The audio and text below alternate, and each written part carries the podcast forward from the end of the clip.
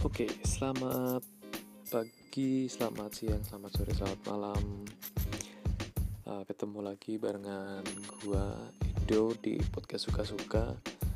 Kalau di episode-episode sebelumnya selalu ngobrolin soal working holiday visa Australia. Kali ini gua pengen ngobrol, pengen apa ya?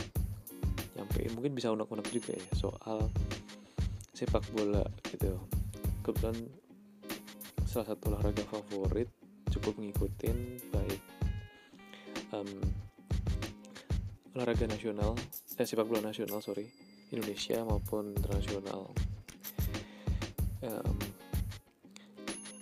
karena kebetulan di Australia terus tinggal di udah hampir dua tahun satu setengah tahun sih dan tinggal di countryside jadi um, sebenarnya hampir nggak pernah nonton pertandingan sepak bola sih kalau di sini. Main pun juga jarang tapi berusaha untuk selalu ngikutin sepak bola nasional maupun internasional. Terutama um, timnas ya. Kalau timnas ini sebenarnya benci-benci rindu kalau ngomongin soal timnas. Jadi beberapa hari lalu Indo timnas Indonesia mengawali kiprahnya untuk ke apa ya prakualifikasi Piala Dunia 2022 bermain di kandang di GBK Stadion Nasional Kebanggaan ketemu um, Malaysia dan kalah kalah 2-3 yang menarik sebenarnya waktu pertandingan kemarin aku sih nggak nonton ya cuma nonton highlightsnya doang terus baca-baca keriuhan di Twitter. Itu soal ribut-ribut supporter. Nah banyak yang banyak yang mengecam gitu. Wah norak kampungan dan banyak lah yang intinya udah mainnya kacrut terus supporternya ribut gitu kan nah tapi itu tadi nggak bisa dilihat di satu sisi sih karena uh, aku pribadi juga suka nonton bola. Kebetulan nggak cuma sebagai penonton tapi ya pernah ada yang di posisi sebagai supporter jadi tahu apa ya rasanya uh, auranya kalau pas nonton sebagai supporter. Um, oh ya kalau apa sih bedanya penonton sama supporter? Kalau aku sih hmm, kalau supporter tuh apa ya ya kayak mendedikasikan dirinya untuk berani support ya untuk mungkin apa ya uh, boleh dibilang garis kerasnya lah. Jadi mendukung sepenuhnya kayak timnas atau klub lokal uh, ngikutin ke mana pun tim apa timnya tanding WD gitu kan. Terus ya dia mendukung habis-habisan. Kalau penonton bagiku itu pemahamannya lebih ke ya ya suka suka, suka nonton pertandingan olahraga let's say sepak bola terus nonton datang ke stadion nonton gitu. Lebih ke sekedar bukan sekedar sih tapi lebih ke mencari hiburan sebagai hiburan. Kalau supporter nggak sekedar hiburan aja tapi juga kayak ini part of supporter life gitu. Kurang lebih seperti itu. Oke mungkin teman-teman punya definisi atau pandangan lain soal penonton supporter silahkan. Kita bisa diskusi. Tapi yang jelas ini tadi kalau sebagai supporter memang dirasain itu auranya tuh berbeda gitu. Apalagi kalau misalkan kondisi tim yang kita dukung tuh kalah atau ketemu tim rival itu apalagi tim rival ada supporternya pasti akan beda banget suasananya dan dan um, akan ke bawah suasana pastinya. Maksudnya um, tegang sedih seneng marah gitu. Dan apa yang terjadi kemarin di GBK mungkin luapan apa ya luapan kemarahan kekecewaan terus mungkin dalam di satu sisi juga ada gemes gregetan sama karena ada supporter dari Malaysia juga yang datang.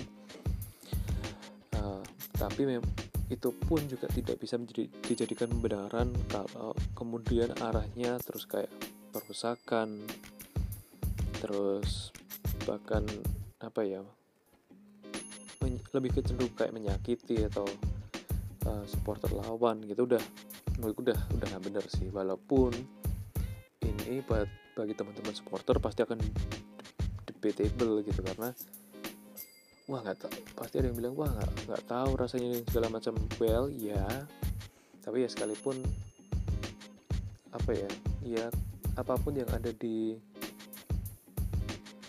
um, benak para supporter ada di mindset para supporter apa pun ideologi yang dianut menurutku kalau sampai apa melukai udah udah udah udah beda cerita sih.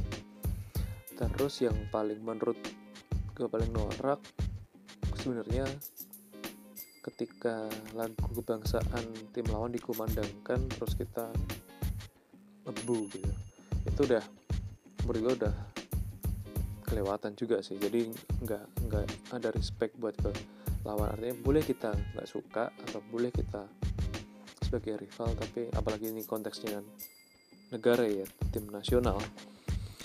Uh, kayaknya kok kurang elok kalau kemudian pas lagu kebangsaan lawan diputer kita uh, ngolok-ngolok gitu ngebu dan segala macam mungkin bagi teman-teman supporter itu pasti punya pandangan lah apa uh, mungkin akan ada yang akan punya pandangan bahwa nah, ini kan suatu cara untuk bikin lawan down. Ya well tapi bagi gue pribadi ngebu lagu kebangsaan udah udah udah kelewatan begitu. Mungkin akan lucu atau jika di kondisi sebaliknya gitu. Kita lagi tandang nah, di negara lain terus kita diolok-olok gitu. Pasti juga rasa apa ya nasionalisme supporternya pasti akan terusik gitu. Wah dicengin nih lagu kebangsaan Indonesia nih misalkan. Begitu. Kalau karena aku nggak kurang tahu persis ya mungkin perlu riset lagi cuman di konteks internasional mungkin itu akan jadi masalah yang serius gitu. Uh, menghina bukan menghina sih tapi lebih ke tidak menghormati lagu kebangsaan negara lawan gitu.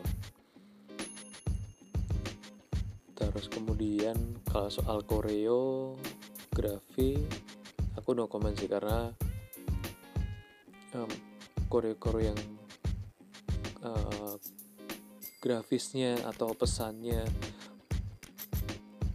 ofensif um, di satu sisi itu hal yang bisa terjadi di konteks persurporteran gitu. Nggak cuma di Indonesia tapi di luar negeri pun juga gitu.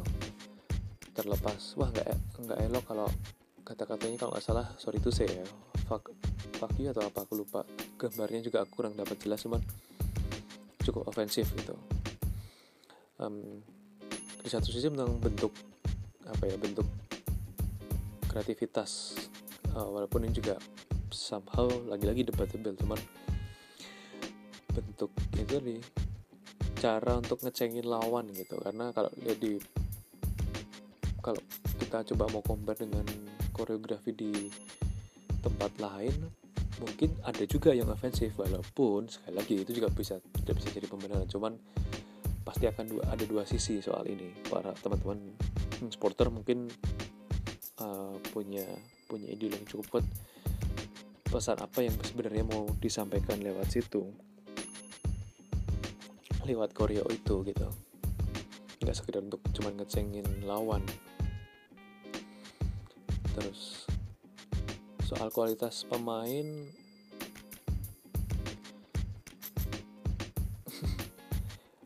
um, yang aku agak questioning sebenarnya walau um, pemilihan Beto sih. Walaupun si Doi cetak brace ya dua gol.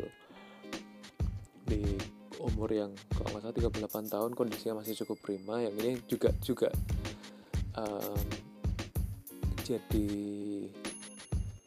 apa ya perbincangan karena mana nih striker lokal gitu yang yang muda yang seger yang tajam di depan gawang gitu karena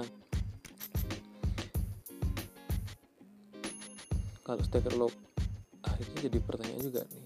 Udah umur 38 masih diandelin dulu waktu zaman 2010 era 2010 sampai 2000 berapa ya 12 kalau nggak salah.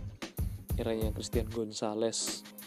Ini juga sama doi juga udah berumur tapi ya tajam juga gitu. Karena memang aku nggak tahu ya mungkin kondisi fisik pemain-pemain naturalisasi ini mampu menjaga stamina endurance-nya dengan baik.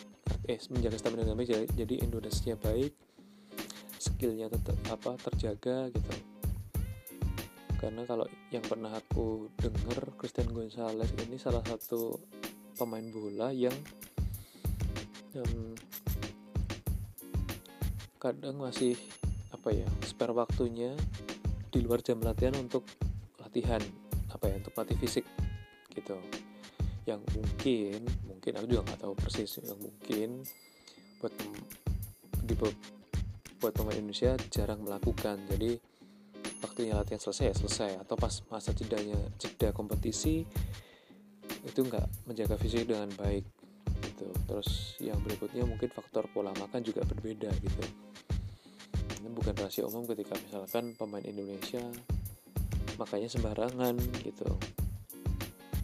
Nggak dikontrol gitu karena ya ketika di klub kalau di timnas mungkin aku boleh bilang sedikit lebih lebih ketat ya. Ada nutrisionisnya terus uh, pelatih dan manajernya mungkin juga ketat juga menjaga pemain biar nggak keluyuran dan segala macam. Nah kalau di klub ini yang jadi pertanyaan karena nggak semua klub punya nutrisionis.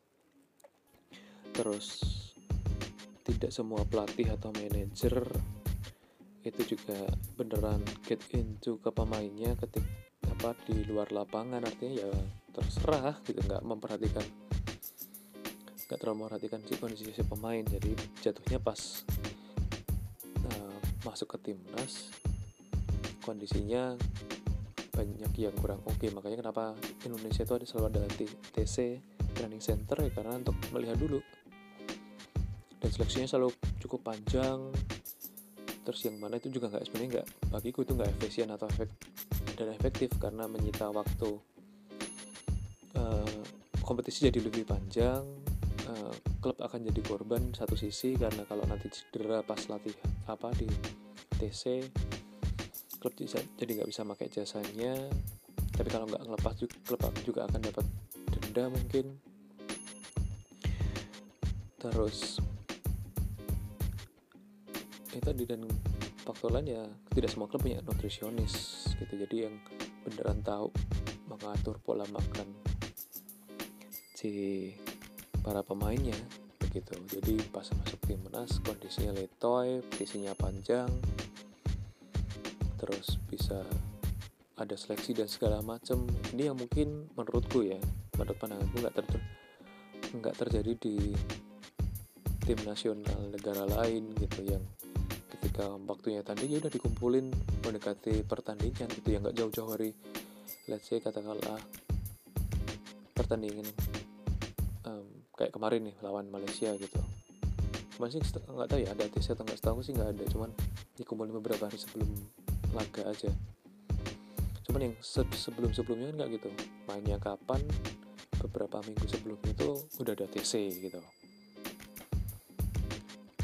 Kalau untuk proyek jangka panjang mungkin baik mungkin tapi kalau untuk yang uh, yang jangka pendek TC ini jadi kesannya nggak efektif karena harus dibalik dikembalikan ke klub lagi. Gimana si klub dan pemain masing-masing untuk menjaga kondisinya. Jadi pas masuk timnas tuh ya bener siap siap tanding bener siap siap tanding bener gitu. Terus kalau kualitas pemain tadi striker lokal jadi kalau striker lokal yang aku menurutku masih layak dipertimbangkan itu ada Ferdian Sinaga PSM Makassar terus Lerby Eliandri dari Borneo FC terus siapa lagi ya lokal? Jarang jarang kelihatan harus browsing lagi sih. Terus itu paling kalau striker. Kiranya Bambang Pamukas jelas sudah lewat terus Sebenarnya. Ya jadi lucu sih. Bambang Pamungkas sudah lewat tapi masuk Beto yang umurnya juga sebenarnya 11-12 mungkin sama Bambang Pamungkas dan teman-teman. Cuman mungkin secara fisik si Beto ini memang menonjol gitu dibandingkan pemain asli Indonesia. Begitu. Patrick Wanggai questioning sih sebenarnya. Uh, karena bengal juga si Do ini. Secara fisik secara fisik mungkin oke okay, secara skill mungkin oke. Okay. tapi penggalnya ini Boas mungkin juga masanya udah lewat tapi nggak ada salahnya juga sih ketika menurutku ya dipanggil gitu karena menarik juga si Boas ini Boci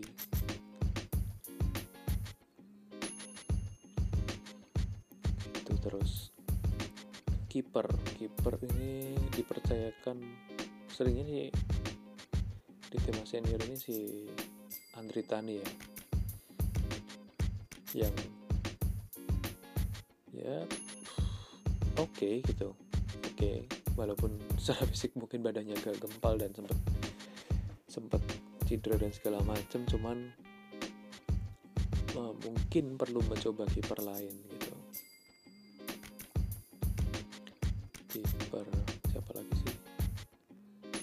ada kipernya PSM Makassar.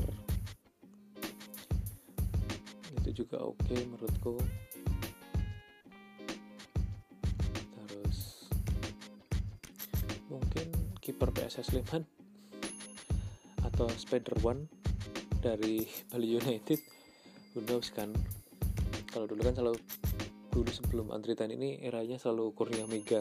Terus nggak tahu sekarang kondisinya Kurnia Mega ini gimana? Cuman kabar terakhir kan sempat sakit dan segala macam terus hilang dari kayak dari publika publisitas gitu. Jadi nggak ketahuan si Kurnia Mega ini gimana. Apakah karir sepak bolanya masih lanjut atau enggak gitu.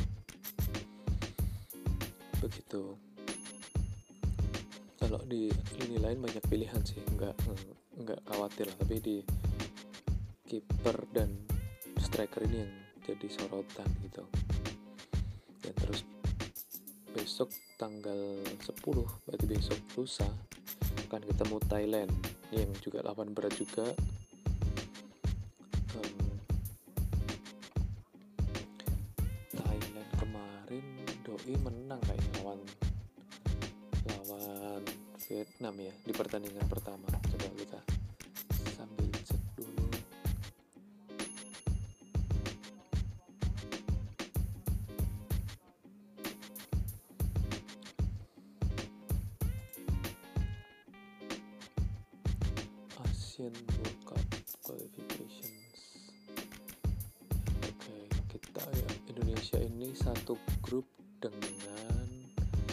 Malaysia Thailand. Oh Thailand draw kemarin dengan Vietnam. Uni Emirat Arab wah ini juga berat. Vietnam ini juga perlu diwaspadai. Terus Indonesia sendiri pastinya. Pertandingan kedua besok lawan Thailand.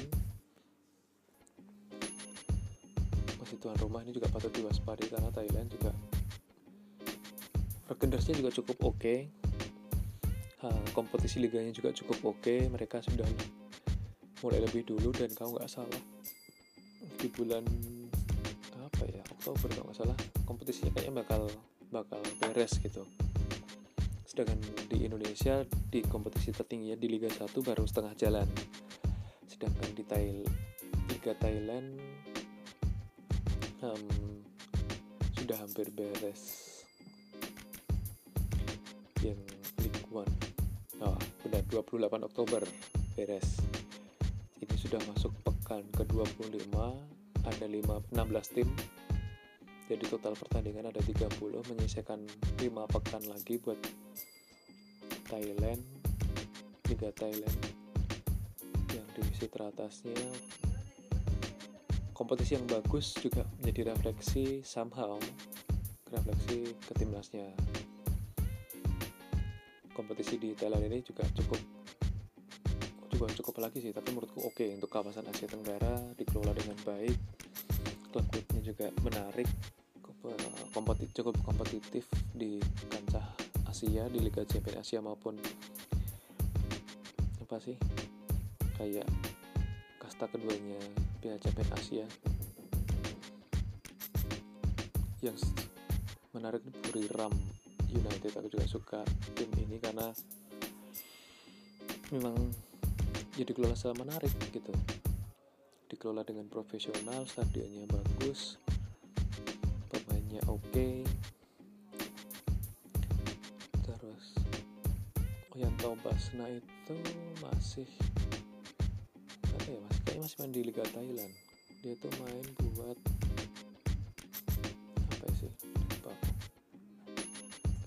dulu. Yanto Basna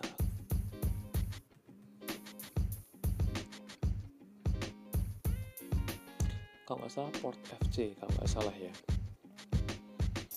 Dia sempat main di situ.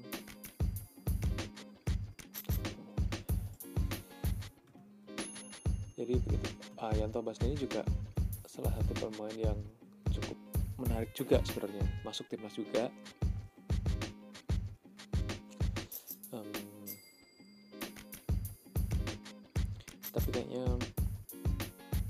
bukan jadi opsi pertama. Pemain di Sukhothai di Thai League One. Di kompetisi teratas. Nah ini juga pemain yang oke okay sebenarnya. Nah sudah dua musim di Liga Thailand. Yang musim pertama yang Tobas ini main di Konkain.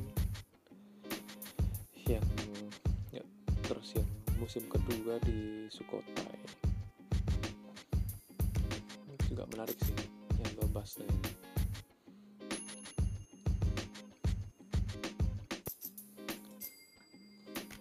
dan itu tadi bahwa tim uh, timnas cukup menarik dan cukup jujur cukup tipis harapannya besok untuk bisa menang. Kalau mencetak gol iya mencetak bisa mencetak gol iya tapi untuk bisa menang melawan Thailand kayak cukup berat. Prediksiku draw satu sama prediksiku. Mencetak gol iya tapi kalau untuk menang masih masih berat. Yang kadang nggak diharapin menang dan bisa menang tuh mungkin mah justru menurutku ya ketika nanti di kandang ketemu Uni Emirat Arab ketemu Vietnam itu malah mungkin bisa menang. Gitu tapi kalau tanda kayak ke Uni Emirat Arab berat, berat. selain ya mungkin kondisi capek dan segala macam kompetisi kita juga yang kadang ya jadwalnya suka berubah-berubah itu juga akan jadi faktor apa ya faktor lain buat ke si pemain. Begitu terus kalau masih percaya dengan Simon McManamy masih. Masih. Doi ini dibilang ya cukup mengenal gaya pemain Indonesia sih. Ketika memegang klub beberapa tahun terus sekarang dipercaya sebagai pemegang timnas ini cukup oke. Okay. kita lihat Matias itu layak dipertahankan seenggaknya sampai kualifikasi para Piala Dunia beres? Setidaknya. Begitu. Terus Liga habis itu jeda nasional beres Liga mulai jalan lagi. Um, begitu. Kalau Liga 2 masih jalan setahu walaupun jeda internasional tapi Liga 2 nya masih jalan. Yang break cuman divisi sat apa ya kasta tertingginya sama di Thailand juga sama. Divisi dua dan ke bawahnya kayak masih tetap jalan. Di Jepang juga demikian. Kompetisi J-League one-nya break tapi J-League 2 dan ke, bawah, ke bawahnya masih tetap jalan. Kalau mau dibandingin sama Jepang masih masih jauh Jepang sangat kompetitif pengelolaannya oke. Dan timnasnya juga cukup bagus gitu. Hmm,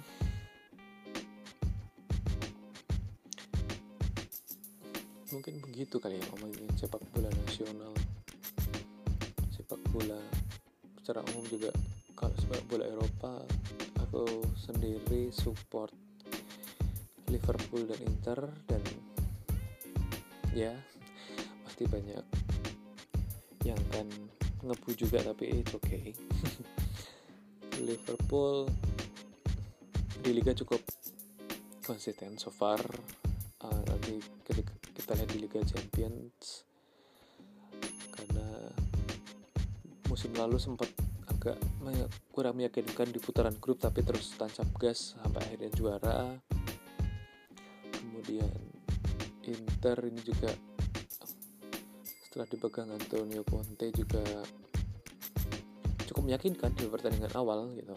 Um, Romelu Lukaku ini bisa cetak gol selalu cetak gol di dua pertandingan.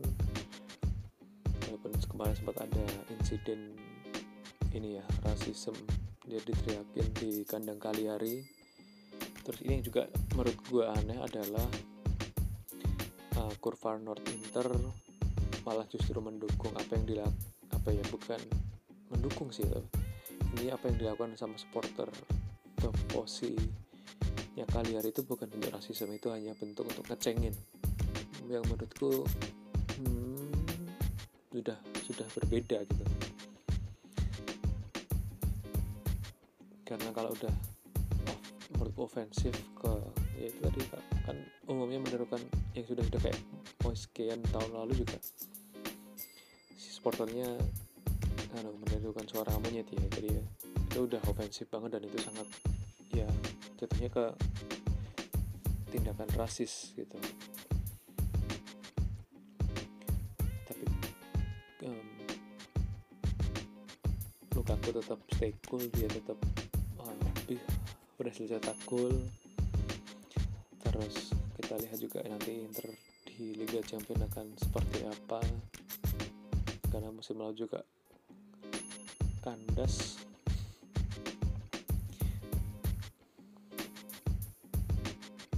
Tapi banyak yang banyak yang ini ya banyak yang berharap atau banyak yang optimis bahwa Inter akan melangkah lebih jauh di Liga Champions tahun ini. Juara karena terakhir juara Champions 2010 udah 10 tahun ya tahun depan ya. 10 tahun ya siapa tahu harapannya saya juga gue juga akan seneng kalau Inter bisa juara Champions lagi tahun ini. Tapi akan lebih seneng kalau bisa mematahkan hegemoni Juventus di Serie A sih. Begitu Serie A musim juga akan ketat. Juventus kok cukup konsisten. Napoli juga cukup oke. okay. Roma dan Lazio juga. Mungkin jadi tim-tim yang ya akan cukup mengganjil. Begitu. Tapi justru Inter ini pak justru keganjilnya sama tim-tim yang harusnya bisa menang kalau main di kandang kayak lawan Sassuolo. Terus mungkin lawan kayak tim-tim apa ya, ya mediocre kayak Empoli, Udinese ya, tapi nggak ketebak justru malah kalah. Seri lah begitu. Ini well kira-kira begitu jadi tadi kita ngomong gua ngomongin soal timnas yang ya begitulah kondisinya gitu. PSSI juga tidak kunjung sehat menurut gua. Karena belum ada nakodanya juga setelah Bapak Edi Rahmayadi mengundurkan diri sekarang nggak ada ketumnya ya. Berarti posisi ketum tuh ketua umum masih vakan. Jadi memang perlu reformasi sih. Federasi ini sepak bola Indonesia ini nggak nggak nggak sehat-sehat kayaknya. Refleksinya juga kompetisi kompetisi yang mau selalu jam apa jadwalnya bisa berubah-ubah karena mengikuti broadcaster ini yang lucu.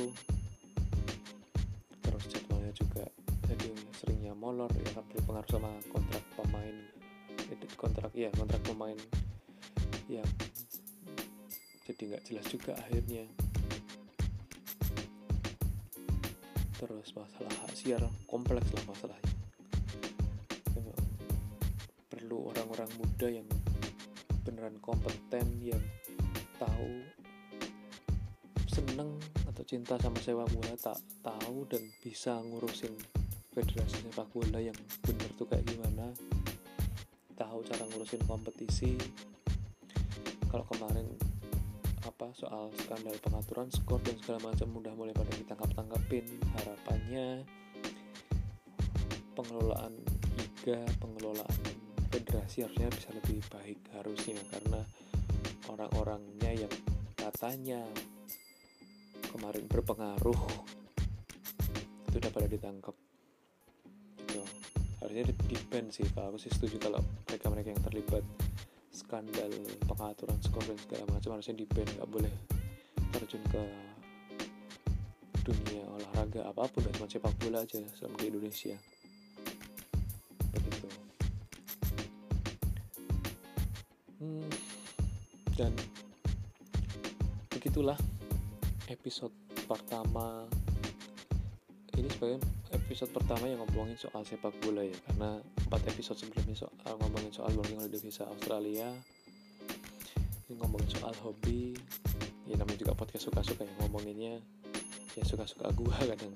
Yang lagi apa yang lagi anget isunya apa yang mungkin mengusik keresahan gua akan gua coba sampein kalau ada yang mau diskusi soal sepak bola mari. Dengan senang hati aku juga sebenarnya butuh teman ngobrol ngobrol soal sepak bola sih. Karena selama di sini hampir nggak pernah ketemu teman yang get into sama sepak bola. Kalau ketemu teman teman dari uh, selain Indonesia selain Indonesia ya pasti.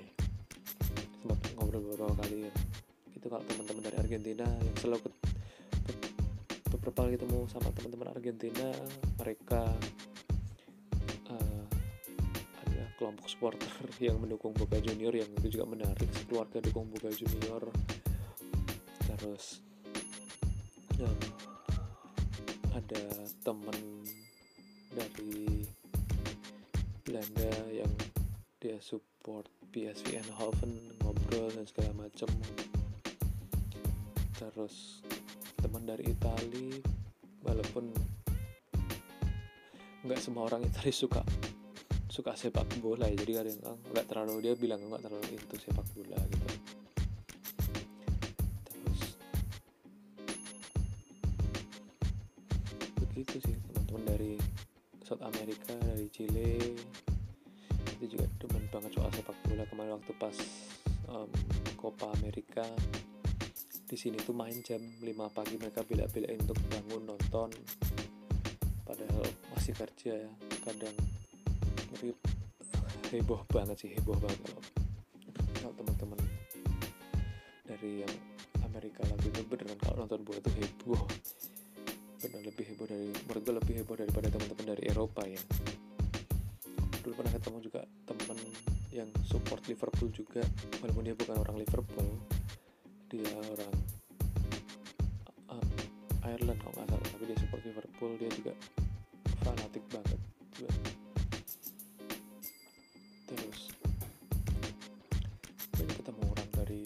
Bournemouth di Inggris yang demen banget karena weekend pakai jersey yang Bournemouth.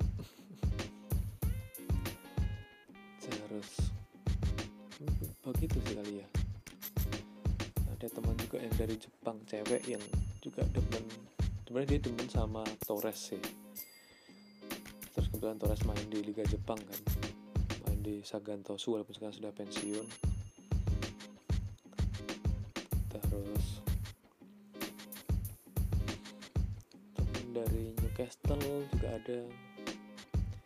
Banyak lah artinya tapi ngobrolnya ya soal sepak bola internasional gitu sepak bola lokal teman itu jarang yang bisa ya diskusi ngobrol santai soal sepak bola nasional itu jarang. Jadi kalau ada dan kalau ada akan lebih banyak lagi sih maksudnya dengan senang hati akan keajakin apa untuk rekaman episode selanjutnya ngobrolin soal soal sepak bola terutama sepak bola nasional mungkin sepak bola luar whatever.